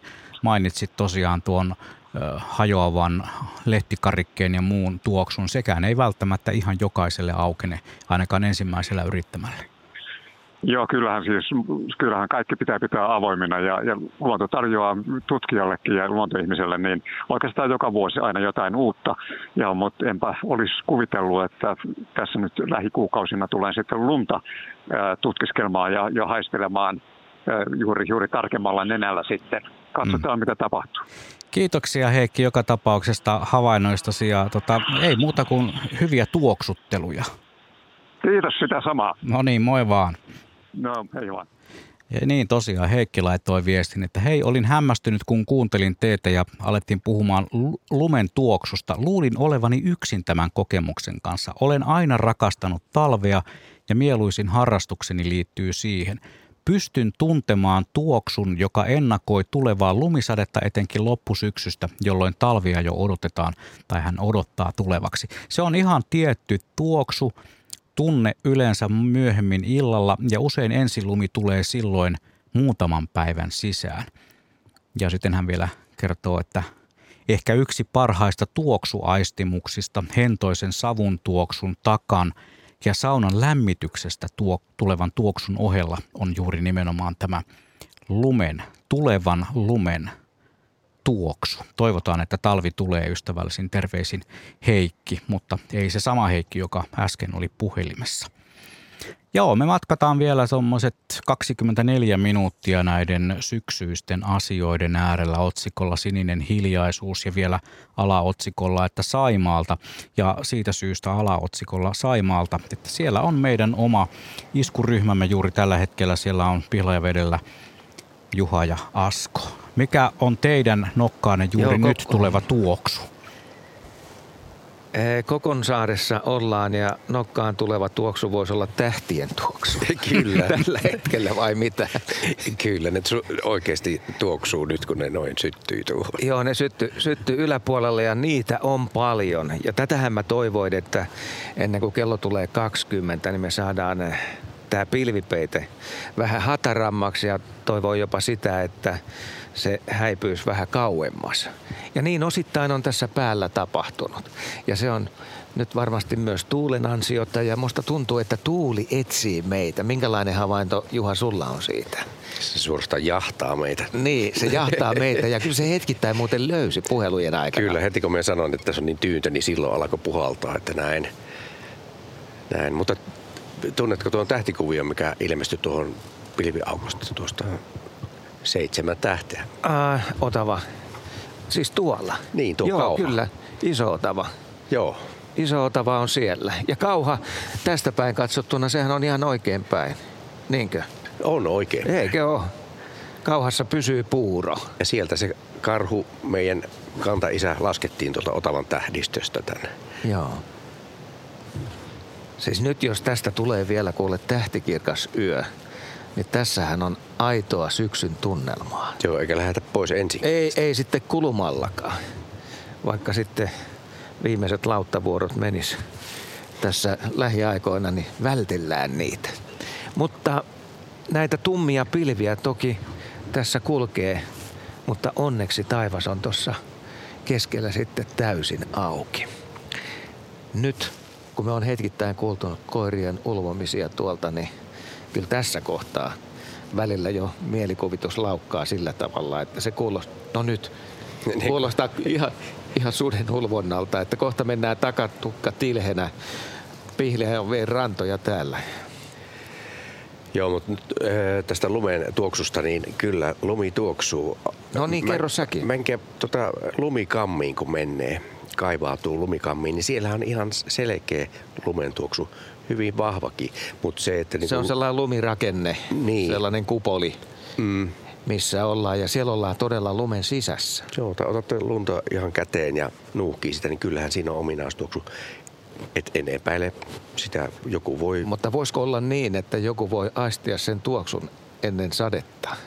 Niin, ei, kuule, ei voi, ei voi kieltääkään. Niin, ei voi kieltää, koska ihmisen aistit on todella herkät. Ja sitten saattaa, saattaa tällaisenkin asian niin kuin aistien kautta hoitaa. Mutta nyt voidaan ottaa myös tätä muuta maisemaa, jota vielä on havaittavissa. Tässä läntisellä puolella edelleen pihla ja vedenpinta näkyy ja siinä on ihan pientä veden liikettä, joka sitten tietysti liplattaa myös meidän korvissa. Kuulet? Kuulun, joo. Hienosti tulee. Joo, ihanasti lap, lipsuttaa. Joo, se on sellaista rauhoittavaa ääntä. Kyllä. Ja toki sitten täytyy muistaa, että syksyyn kuuluu myös myrskyt. Ja nyt yksi myrsky on ollut täällä, tai oikeasti se oli Suomessa monessa paikassa. Aikamoiset tuulet ja mä kuuntelin, että säätiedotuksessa sanottiin, että Saimaalla oli silloin 19 metriä sekunnissa, niin kuin Päijänteelläkin. Ja ne, vaikka ei ihan myrskyrajoissa olekaan vielä, mutta ne on kovia tuulia sisävesillä. Siihen tulee sitten vielä, saattaa tulla sellaisia puuskia päälle. Mutta niin. onko sä ollut kovissa myrskyissä, syysmyrskyissä liikenteessä? Vai ootko huomioinut aina sitten säätiedotusten kautta, että nyt ei kannata tonne lähteä? No ei sitä aina niin voi huomio, huomioida, mutta kyllä sitä, sieltä kannattaa pois, pois olla. Mutta kyllä ne myrskykokemuksetkin on, on tietysti hienoja. Niin kuin Laatokalla on kaikista kovimmat kokemukset. Millaiset siellä oli?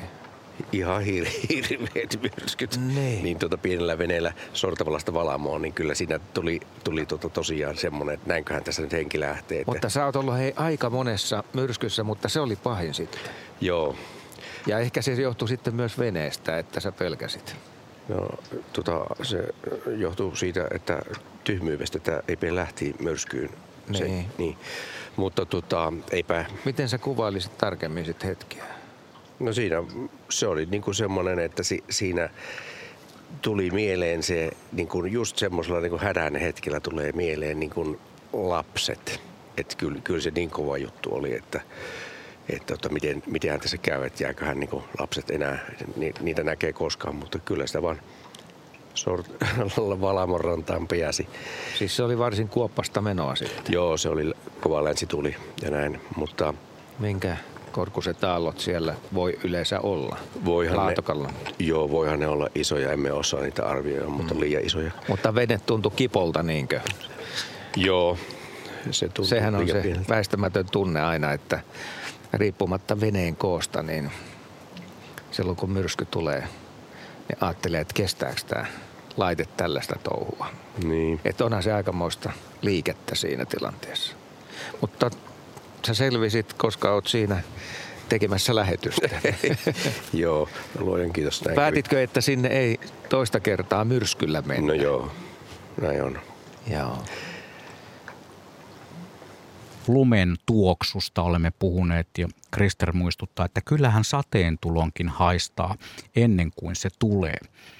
Nyt haistoin sellaisen asian, että meillä on seuraava soittaja langalla. Kuusamossa on Olli Lamminsalo. Terve Olli. Moro, moro. No, olen jokaiselta kysynyt, että mitä näet juuri tällä hetkellä. Oletko silkassa pimeydessä? Kyllä se käytännössä ollaan niin taajaman valojen varassa, keinovaloja. Tota, iltapäivällä aukeni taivotkin reilu tunti kaksi. Nythän tämä on tämä normaali usvasade tai tämmöinen sumusade on tullut taas takaisin. Hyvin kosteita on ollut toista viikkoa käytännössä putkeen meilläkin täällä. Okei, eli te ette ole saaneet sitten nauttia mistään taivaallisista valoilmiöistä. No ei, eipä juuri, että ehkä tota, mielenkiintoisia varmaan hanhipartita meni meilläkin muutama tuhat tuossa meni viikonlopun aikana, viime viikon aikana, mikä on täällä erityisen er- herkkua kyllä, että tota, ennen muistuu etelän mattalta nyt näkee enemmän jos aikoinaan. Mm. No mitä, mitä muuta tällä hetkellä juuri sitten Kuusamon korkeudella on havaittavissa ollut? No mä itse asiassa seison tällä hetkellä melkein 50 vuotta vanhan pihlainalla meidän takapihalla, mikä Tilhe tuossa Rastarin kanssa tyhjensi ensimmäinen lokakuuta ja se oli kuutta eri lintulaji pääsi kuvamaankin siihen. Ja tota, kyllä se on meillä hyönteyssäjät on menneet, tilhiparvia pieniä pyöriä ja näin tuossa. Ja tota, toissa iltana kyllä oltiin tuolla Lämsänkylässä mökin, mökin suunnalla, niin siellä kuikat huusi kivasti illan pimetessä. Että se oli semmoinen aina varma merkki, että talvi on tulossa tai syksy on niin kuin hyvin pitkälle. Nämä lähtee kohta menemään meiltäkin. Että. Mikä sieltä lähtee sitten viimeisenä? Onko teilläkin se joutsen? Joo, Joutseni on nyt se kahdessa paikkaa. Toisessa paikkaa on ollut reilu 500 tuolla Vuotunkijärvellä ja tuossa ihan kylän pinnassa Puutteen kylässä, niin siinä on ollut peräti joku 7-8. Itse en ole siinä käynyt, että Joutsena pysyy täällä käytännössä ihan sinne marraskuun alkuun. En tiedä milloin tulee pakkaset ainakaan tuu meille nähtävästi seuraavaan, niin kuin voisi sanoa 10-15 päivää, ehkä pikkasen mennään pakkaselle. Mm. Mutta sitä odotellessa niinkö? No siis, siis kyllä tässä talvea odotellaan, mutta kun reilu viikko sitten oli 16 ja Mäkäräparvet oli kimpussa, niin se, se on niin hyvin ihmeellistä syyskuun lopussa. Että, tota, niinhän se on joka puolella ollut kaiken tässä nyt. Joo, muist, muistelen tuossa joku päivä sitten, kun katsoin säätiedotusta, niin Kerttu Kotakorpi kertoi, että ollaan, silloin oltiin keskimäärin reilu viisi astetta normaalia ylempänä lämpötiloissa. Ja kyllähän tuossa tänä, ei kun eilen oli ainakin 16 astetta eteläisessä Suomessa ja kyllä se noin lokakuun alun lämpötilaksi tuntuu ainakin vähän poikkeavalta. Mutta ei vedetä siitä kuitenkaan mitään liian suuria johtopäätöksiä. Vuodet, vuodet ovat erilaisia johonkin se liittyy ainakin. Niin, no joo, ei mennä kuitenkaan siihen. Tänään puhutaan tuota, sinisestä hiljaisuudesta. Minkälaisia, minkälaisia paikkoja itse, kun tuossa jonkun soittajan kanssa, se oli, sekin oli Juha, puhuttiin siitä sellaisesta taskusta, eli, eli paikasta, jossa on hiljaista ja pimeää. Niin Olli, onko sellaisia paikkoja sinun ympäristössäsi havaittavissa? Ei, taajamassa ei ole, mutta kyllä tuolla tota, Lämsenkylän joukkomyörvin rannalla, missä meillä on tuommoinen viikonloppupaikka Villa Uivalo niin kyllä se on niin aivan juhla, että täältä pääsee entinen helsinkiläinen sinne portaille istumaan säkkipimään, niin siellä ei kuulu mitään. Kuikka mm. huutaa ja täytyy järvet. se, on, se on se, missä mä niin kuin oikein vaan hermon lepäämään. Että, tota, Kuusamon taajamakin on aika, aika iso ja täällä on kuitenkin autoja liikkuu. Ja nyt on muuten ruska sotaharjoituskin menossa. Tuossa lenteli koneita eilen aika paljon oliko se toissapäivänä, että Eli... silloin oli hiljaisuus kaukana. Niin, ruska ei ole ohi siis. No. Siinä mielessä. Maaruska on vielä, mutta se oli, se oli kyllä erikoinen ruska, ruska lähetys kyllä. Joo, mutta mainitsit tuon täydellisen, lähes täydellisen hiljaisuuden, jossa ei kuulu kuin kenties kuikan huuto, niin sehän voi olla ihmiselle myös vähän pelottava paikka, mutta ei, ei kai siinä kuitenkaan ole mitään pelättävää, vai mitä oli? No ei itsellä, mutta kyllähän se on aika mielenkiintoisia ääni, niin nuoret, nuoret kuikat päästään siellä järvellä, että kyllä se, mutta ei, ei ole pelättävä. Itse, itse en pelkää pimeätä, ainakaan tähän ikään vielä alkanut pelkäämään, tuskin balankaan. Että, tota, tykkään olla kyllä mettässä itsekseni istuu silloin harvoin, kun pääsee ilman, ilman ikään kuin asiakkaita liikkumaan kuvaamaan tonne, niin kyllä se on, metsä on hiljainen, vaikka olisi laulavakin metsä keväällä linnut laulaa, niin se on hieno paikka. Mm. Mitä Olli odotat seuraavaksi merkiksi, joka kertoo sinulle sitten, että, että nyt ollaan niin kuin vahvasti syksyn toisella puolella ja aletaan lähestyä pikkuhiljaa talvea? Kyllä se on taviokuurat. Mä odotan niitä. niitä. Yes. Tulla tähän nyt sanoa, joo, ihan muutamassa, ehkä, ehkä menee se kaksi viikkoa kyllä vielä, kun alkaa tulla. Muutamia on kulman näkynyt, mutta ne isot paaret, mitä joskus taitaa olla suurin tuolla Tikkarannalla aikoinaan nähtiin muistaakseni joku 560, mikä oli aika suurta herkkua ainakin itselle silloin, kun en ole nähnyt kuin Helsingissä joskus isompia määriä mannerheimia, kun rengastettiin niitä muinoin. Mutta se on Taviokuuran se on oikein, niin se on se talven merkki, että tästä se alkaa. Mutta tosin oli tällainen luntakin tietenkin ensin, että saisi senkin tänne. No niin, ei muuta kuin lunta ja taviokuurnia odotellessa. Kiitoksia Olli, kun olit taas mukana lähetyksessä ja mukavaa syksyn okay. odotusta. Samoin teille. Moro moro. Joo, 020317600, jos on oikein nopea, niin pääsee voi, voi päästä vaikka tähän lähetykseen mukaan. Liperissä Joensuun kupeessa äänimaailma on erikoinen uuden vuoden aaton kaltaista paukahtelua laajoilla pelloilla ja tietenkin niiden tähtäimessä olevien valkoposkihanhien kaakatusta pimeällä taivaalla. Matka jatkuu. Tämä oli muuten mielenkiintoinen. viesti. Siellä tehdään tietynlaista apuharvennusta, mutta onko sillä sitten mitään merkitystä kannan tai sen muuton kulkemisen suhteen, menee tiedä. Ja taas olemme sitten Kokonsaaressa äänimaisemallisesti siellä Asko ja Juha. Olkaa hyvä, maalatkaa meille jotain mukavaa, kaunista, hämmentävää. Kyllä tämä pimeys on muuten jo kohta haistettavissa täällä näin ja käsin kosketeltavissa.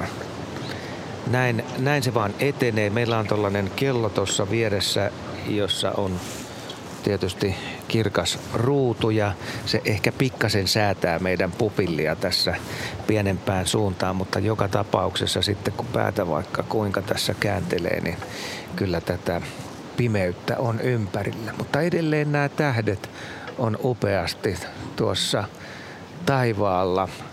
Ja nyt kun mä yritän sitten katsella tällaisia yhteiskunnan valoja, näkyykö mistään suunnasta. Mä jo aikaisemmin kerroin siitä, että eräälle mökille on syttynyt valot, mutta mitään muita valoja sitten tämän kellon lisäksi ei ole kyllä havaittavissa.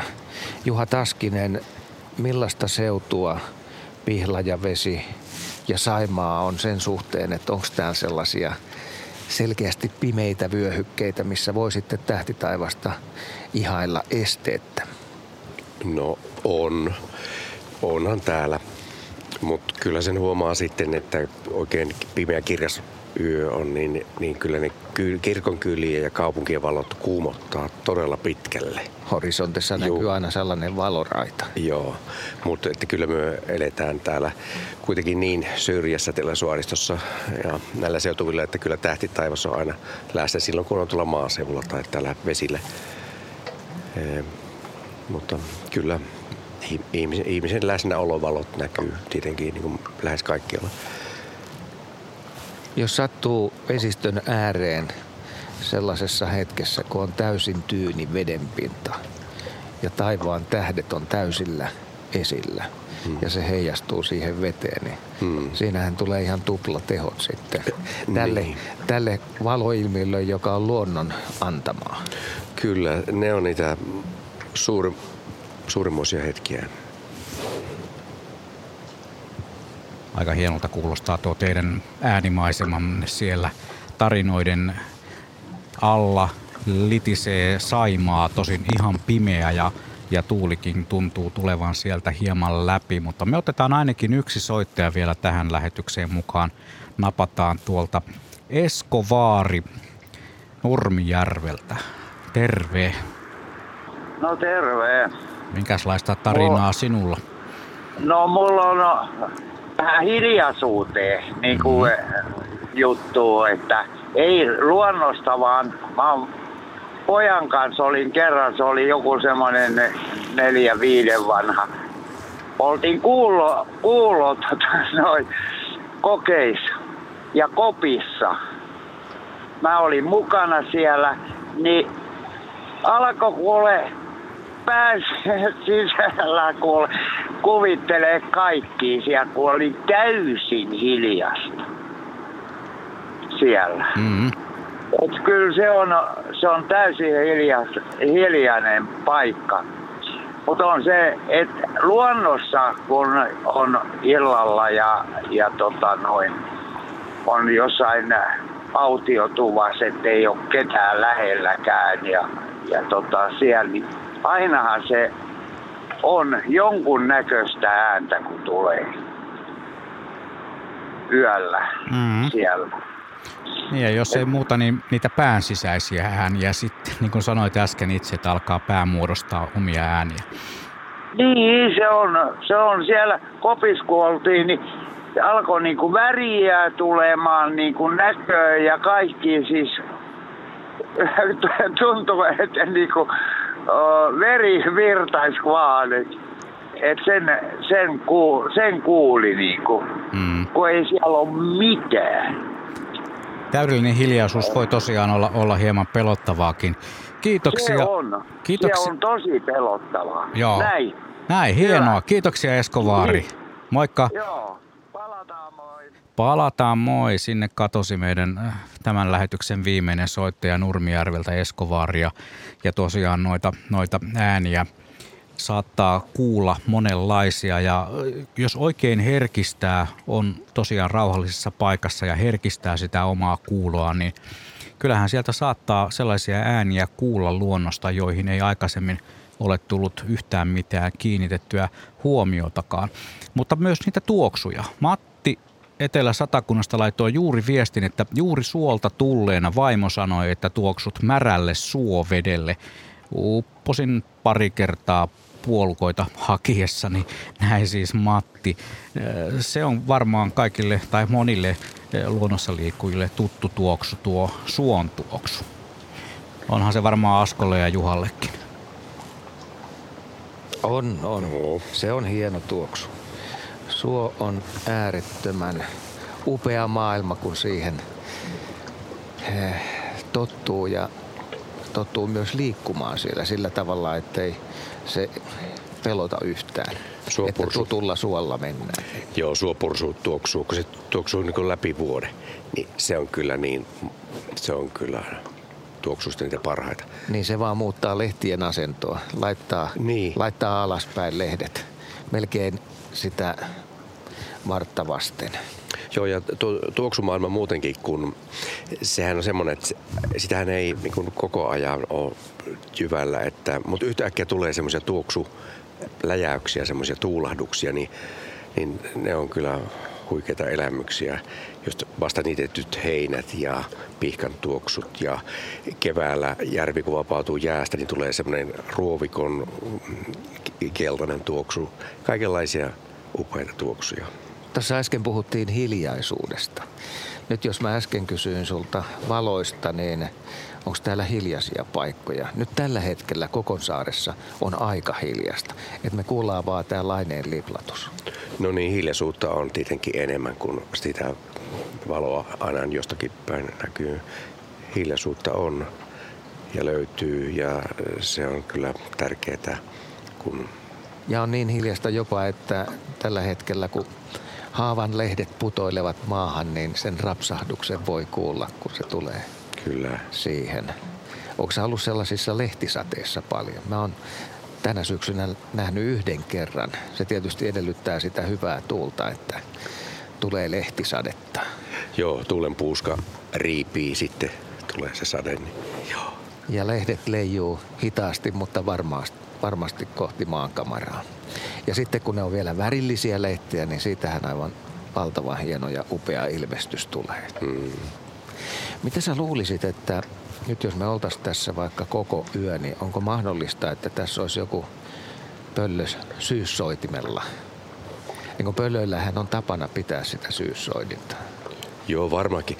Täällähän on, näissä suorissahan on esimerkiksi ihan hyvin ja hyvin ja hyvin, mutta huuhkaja, huuhkaja on kyllä.